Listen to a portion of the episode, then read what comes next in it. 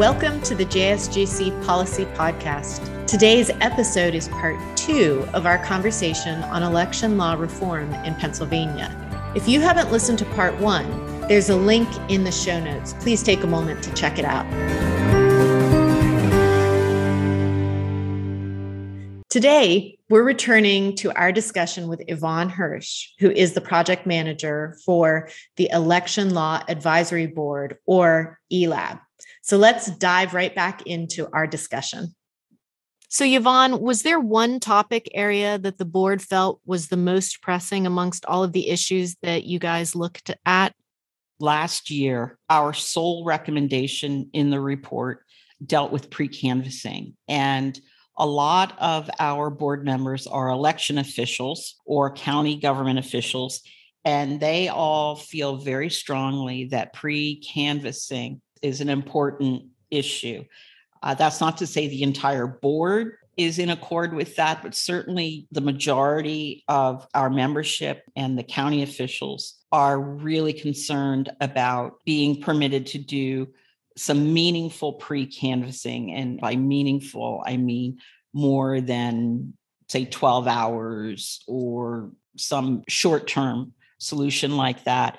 The concept of pre canvassing really applies to absentee and mail in ballots. And in essence, what it does is allow the county officials to start opening and counting those ballots before election day so that when you get to election day, they can be scanned and counted and totaled with the in person voting so that hopefully by the end of election day or certainly by the next morning, you can have all your votes counted because one of the concerns that came out of 2020 was how much time it was taking to count mail in ballots because you weren't allowed to start counting them until election day. And the volume of mail in ballots that came in, in large part triggered by the pandemic, was overwhelming. And it took multiple jurisdictions, multiple days to be able to count all of those. And that's one of the things where we looked at other states. We looked to see how other states were doing pre canvassing and what they were doing with that. Some of them go back as much as two weeks before election day, a week before, four to five days before seems to be Uh, one of the more common areas. But it allows you to get started early, counting all those paper ballots that you've received in the mail.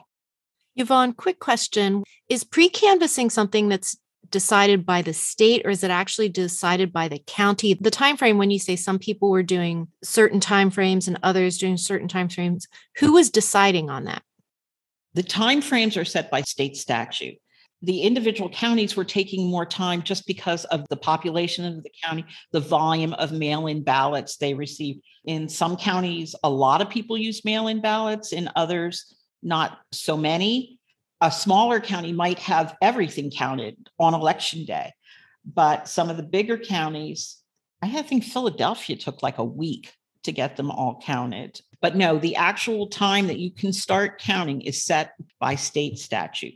That's one of the things, if I can digress a little bit to talk about the new funding for elections that just passed the legislature this summer that would establish the election integrity grant program. That's the legislation that gives $45 million in grant money available to the counties to use for elections. But one of the requirements of that is that you can pre canvas beginning at 7 a.m. on election day, which is, I would not call a generous amount of time but it says you can start then, but then you must continue without interruption until you're done counting them all. That's going to be a question of whether or not counties are willing to make that commitment to have the staff and have the ability to start counting at 7 a.m. on election day. And on the mail in and absentee ballots, they still can't start counting in person voting until 8 p.m.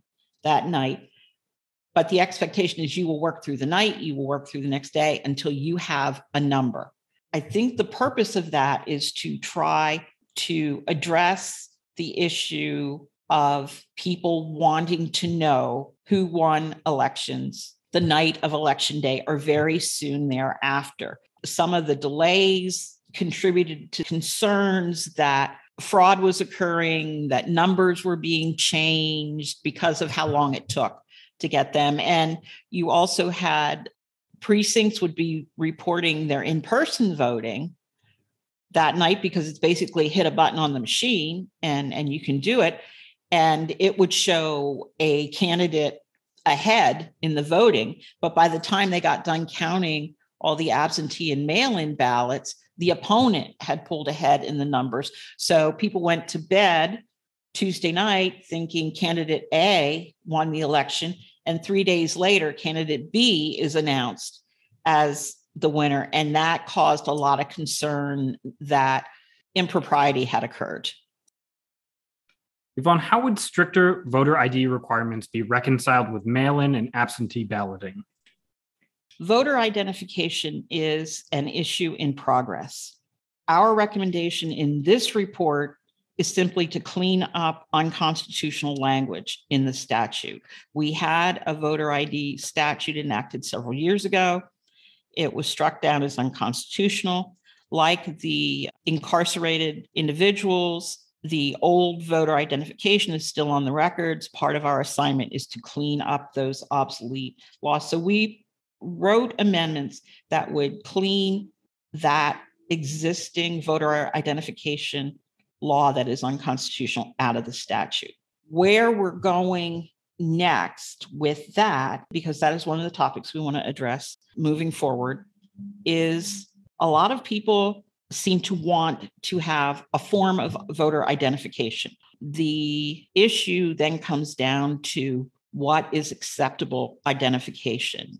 And that's where we get into the weeds because there are concerns that, especially people living below the poverty level, are not going to have all the identification and access to identification that other people might have. And so the concern is not disenfranchising people who can't produce the kind of identification that's on your voter identification list. What we've run into and what we are going to be trying to nail down moving forward is what is a comprehensive enough list of acceptable identification that you can meaningfully verify that the person who showed up to vote is that person, but also not disenfranchise people who may not have access to that entire list.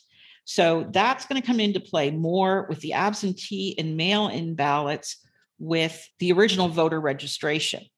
When you go, and we don't have definitive proposals for that yet. With the voter registration, whatever kind of identification, proof of eligibility to vote you've presented, I believe the process right now, when you apply for absentee and mail in ballot, is you have certain items that you can submit your driver's license number, your social security number that you can submit as proof of your identification to get the mail in or absentee ballot. But a lot of that is still really open for debate because before we can do anything more specific about how you do it, we have to agree on what's acceptable identification and what is going to ensure that everybody who wants to vote has the ability to vote. So that's kind of where we are on that. Yvonne, based on the ELAB conversations, that preparing for elections and knowing what to do is as difficult, if not more difficult, than running the election day itself. Is there a standardized training curriculum for election officials in Pennsylvania that that they can rely on to essentially know how to do their jobs? Uh, the short answer is no. One of our recommendations is that the statewide associations of election officials and the County Commissioners Association work with the Department of State to produce some guidelines for election officials. There is no standardized training for election directors. We had, I believe it was over 20 different election directors resign, quit, retire after 2020. And new people took their place. And some of those people are coming from positions where they had no exposure to working on elections at all and have had to come in and learn from day one how to operate the system. Now, that's not to say the Department of State doesn't have guidance that you can ex- access and you can ask for help, but also some of it is the institutional knowledge that you lost when you lost these people who've been doing elections for 20, 30 years and already know how to do all those things. So you bring in a lot of new people who need to even just have a timeline laid out for them on you need to do this first, you need to do that first. So the Department of State has helped people with that, but there's no formalized specific training for that. And then within the counties, the judges of election, the inspectors, the poll workers, the counties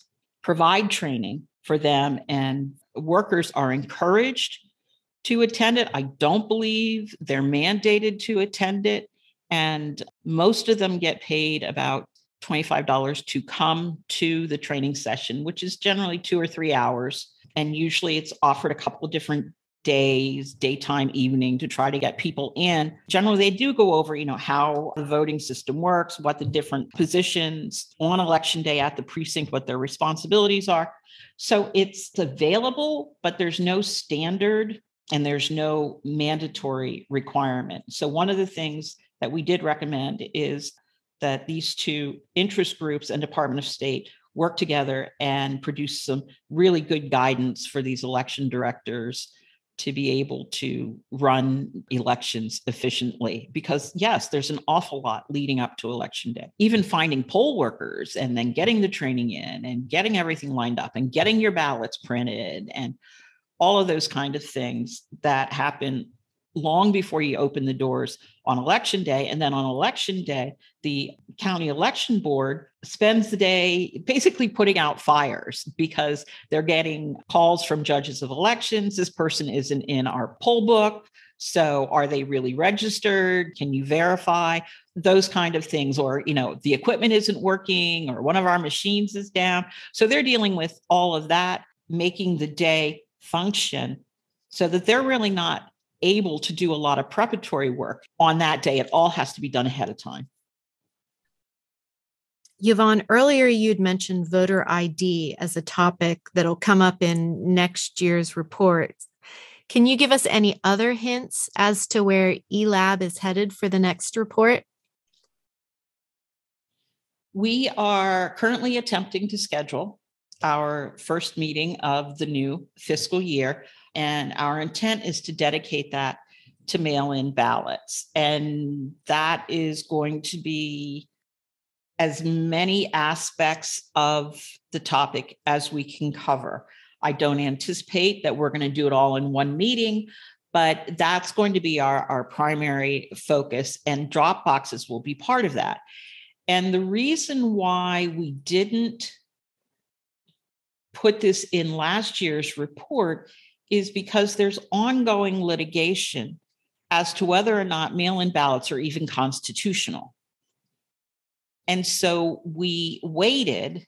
We were expecting a decision on it late May, early June. The decision hasn't come down yet. From my perspective, not trying to make any proposals before or during the primary was not ideal but it probably made sense if we were going to have an opinion come out in a few weeks. So we put it on hold and we said we would address it over the summer, expecting to have an opinion on the constitutionality. But we still don't have an opinion. As staff, we're not comfortable just not weighing in any longer with the advisory board on some suggestions to improve the mail in ballot process before the general election. And we're we're going into that knowing that we may come up with some fabulous suggestions with the board and then the PA Supreme Court may issue their ruling and say nope, sorry, mail-in ballots are unconstitutional and everything we will have done is moot. But at this point inaction seems like not enough that we should at least put some proposals out there. And even if it is found unconstitutional, if the General Assembly decides to try to enact something that would meet the constitutional objections, then we can at least have some proposals out there that they could look at and say, oh, well, maybe this will work as we try to draft new legislation. It's a huge issue, but we're hoping to meet the end of August. And um, we've done a lot of research um, in preparation. So we're hoping we can have that meeting dedicated to that and get some agreement and some perhaps not in perfect statutory language because we kind of have to do that on our own and prepare it for them, but to get some consensus from the board on yes, with drop boxes, there should be X, Y, and Z that occur and be able to make some recommendations like that. Do you want to make a clarification about the constitutionality of the absentee ballots? Because some are constitutional because they're in the Constitution. Like it's the no excuse absentee ballots that are. Yeah, actually, the distinction is absentee ballots are the ones that are specifically identified in the Constitution and have been allowed in Pennsylvania for generations. The newly enacted mail in ballots are the ones whose constitutionality is being questioned. That's not a, a, a, bad point to make because the absentee ballots aren't being challenged. It's the mail in ballots themselves. Absentees even have their own separate line of provisions in the election code. And there are some different things that you can do with absentee ballots, with delivery of them, and things like that that are not the same as the mail in ballots. And the absentee ballots really aren't in any kind of danger. If you meet any of those qualifications, like your college kid in another state would still be able to get an absentee ballot no matter how the court ruled on the mail in ballots. It's it's the mail in ballots that are in jeopardy.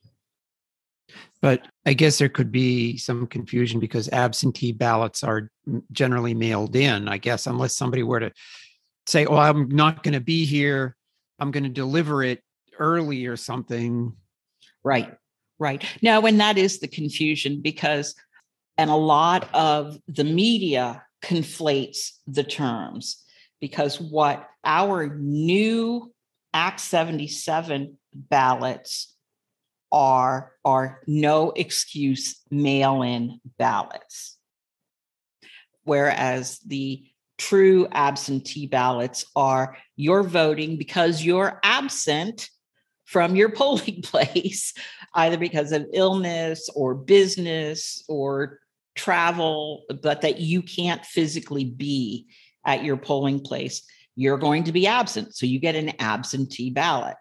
But the no excuse mail in ones are the ones that are in jeopardy and I and I think some of those absentee ballots were had been ruled unconstitutional in the past until they were rolled into the Constitution. I think wasn't it during the Civil War, soldiers were away and they couldn't vote, so there was this idea that well they can vote by absentee ballot, which was then later found to be unconstitutional because the Constitution didn't provide for Civil War soldiers to be allowed to vote absentee. So that got included in the Constitution subsequently to that.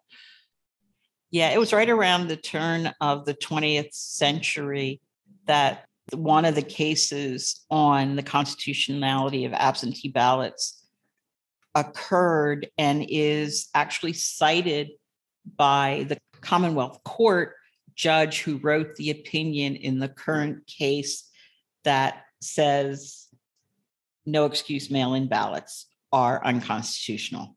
They used that historical story and those cases to justify the finding that the current mail in ballots were also unconstitutional. But then it's been the state appealed, and we're waiting to hear what the PA Supreme Court has to say. The other issue is going to be coming into voter identification and trying to see if we can't find that middle ground that will allow voter identification but won't cut people out of the process. So that that's going to be the second issue we look at. Um, I don't really have a third issue lined up yet, but I have a feeling those two are going to um, keep us busy into the winter. And if it looks like we're starting to run out of things to talk about, there's plenty more on the list that we can pull up and go at. But but to start out with, yeah, we're going to look at at mail-in and absentee ballots, and then voter identification. Both very hot topics, and uh, just trying to stay abreast of what's going on with all of them is is a challenge for staff, but it's cool. That's what we do. Since this episode was recorded in June, the Pennsylvania Supreme Court has issued their opinion in the Doug McLinko versus Commonwealth of Pennsylvania case. They have upheld the constitutionality of mail in ballots. The task remains to legislatively address areas of the statute that are ambiguous or subject to dispute. The ELAB hopes to recommend some proposed amendments for the General Assembly to consider in the near future. Well, thank you so much, Yvonne, for joining us, for giving us a little bit of a window into what you guys are going to be looking at next. Thank you. It's always fun to talk about my projects. If you're listening and you're interested in looking at more detail about what Yvonne was talking about with state election law, please take a look at the link in our show notes to our website. You'll find the most recent report that Yvonne and the other staffers put out, as well as last year's report. The music for our podcast is provided by Joseph McDade. Thanks for joining us and have a wonderful day.